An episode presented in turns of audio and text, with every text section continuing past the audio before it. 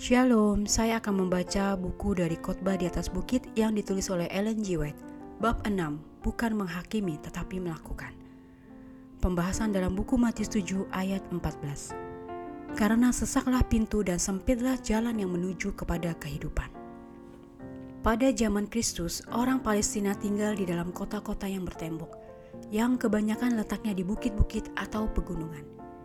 Gerbang-gerbang yang ditutup pada waktu matahari terbenam diberi jalan yang curam dan berbatu-batu, dan orang yang bepergian sering tergesa-gesa pulang ke rumah pada waktu petang agar mereka bisa sampai di gerbang sebelum malam tiba. Orang gelandangan tinggal di luar. Jalan sempit dan mendaki yang menuntun ke rumah dan beristirahat itu memperlengkapi Yesus dengan suatu gambaran yang mengesankan tentang jalan orang Kristen. Jalan yang telah saya tentukan di hadapanmu, katanya, adalah sempit. Gerbang itu sukar dimasuki karena kaidah emas melarang masuk segala kesombongan dan sifat memikirkan diri sendiri. Tentu saja ada jalan yang lebih lebar, tetapi akhirnya adalah kehancuran.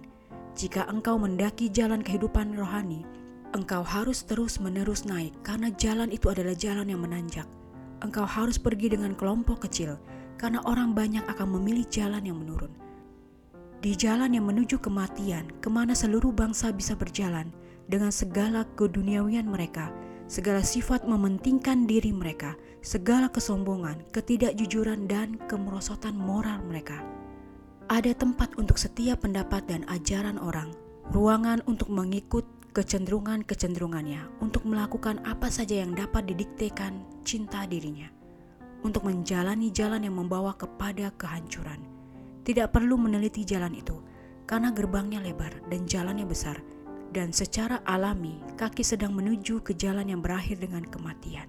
Tapi jalan kepada kehidupan adalah sempit dan jalan masuk adalah sesak. Jika engkau berpaut kepada suatu dosa yang menjeratmu, engkau akan menemukan jalan itu terlalu sempit untuk dilalui.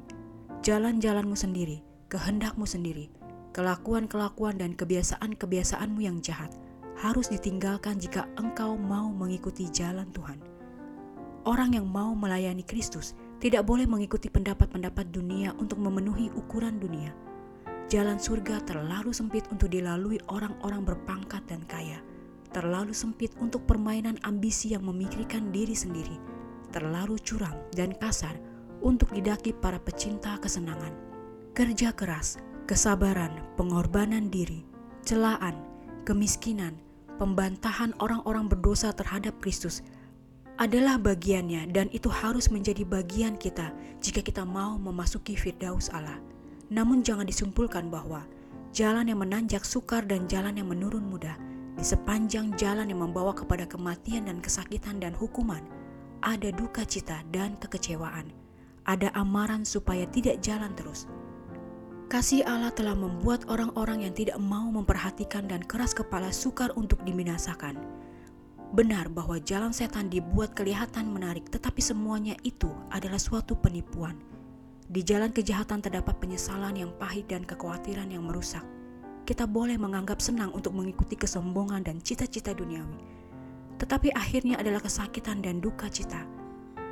Rencana-rencana mementingkan diri dapat memberikan janji-janji yang menyenangkan dan menyodorkan pengharapan sukacita. Tetapi kita akan menemukan kebahagiaan kita diracuni dan kehidupan kita dipersukar oleh pengharapan-pengharapan yang berpusat kepada diri. Di jalan yang menurun pintu gerbang boleh jadi dihiasi dengan bunga-bunga, tetapi duri-duri ada di jalan. Terang pengharapan yang bersinar dari jalan masuk pudar menjadi kegelapan putus asa, dan yang mengikuti jalan itu turun ke dalam bayang-bayang malam yang tak berakhir. Jalan pengkhianat-pengkhianat mencelakakan mereka, tetapi jalan kebijaksanaan penuh bahagia. Segala jalannya sejahtera semata-mata. Amsal 13 ayat 15 dan Amsal 3 ayat 17.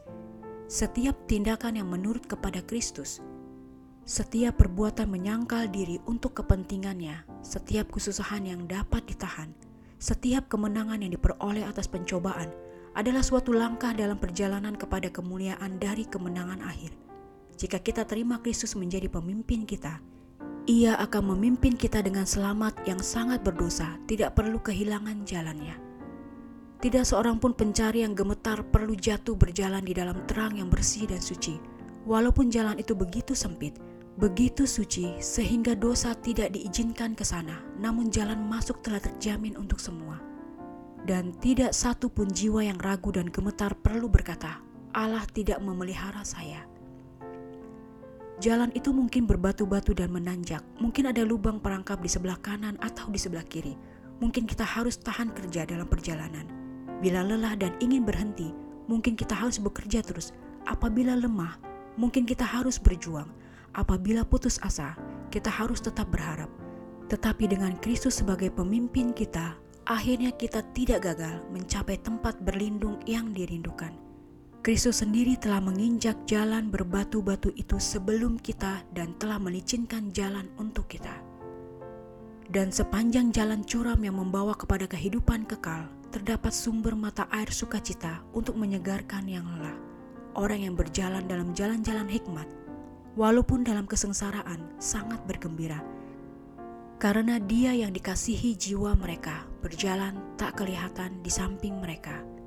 Di setiap langkah ke atas mereka lihat lebih jelas sentuhan tangannya. Di setiap langkah sinar kemuliaan yang lebih terang dari yang tak kelihatan itu turun ke atas jalan mereka. Dan nyanyian-nyanyian pujian mereka mencapai nada yang lebih tinggi naik menyertai nyanyian-nyanyian malaikat di hadapan tahta. Tetapi jalan benar itu seperti cahaya fajar yang kian bertambah terang sampai rembang tengah hari.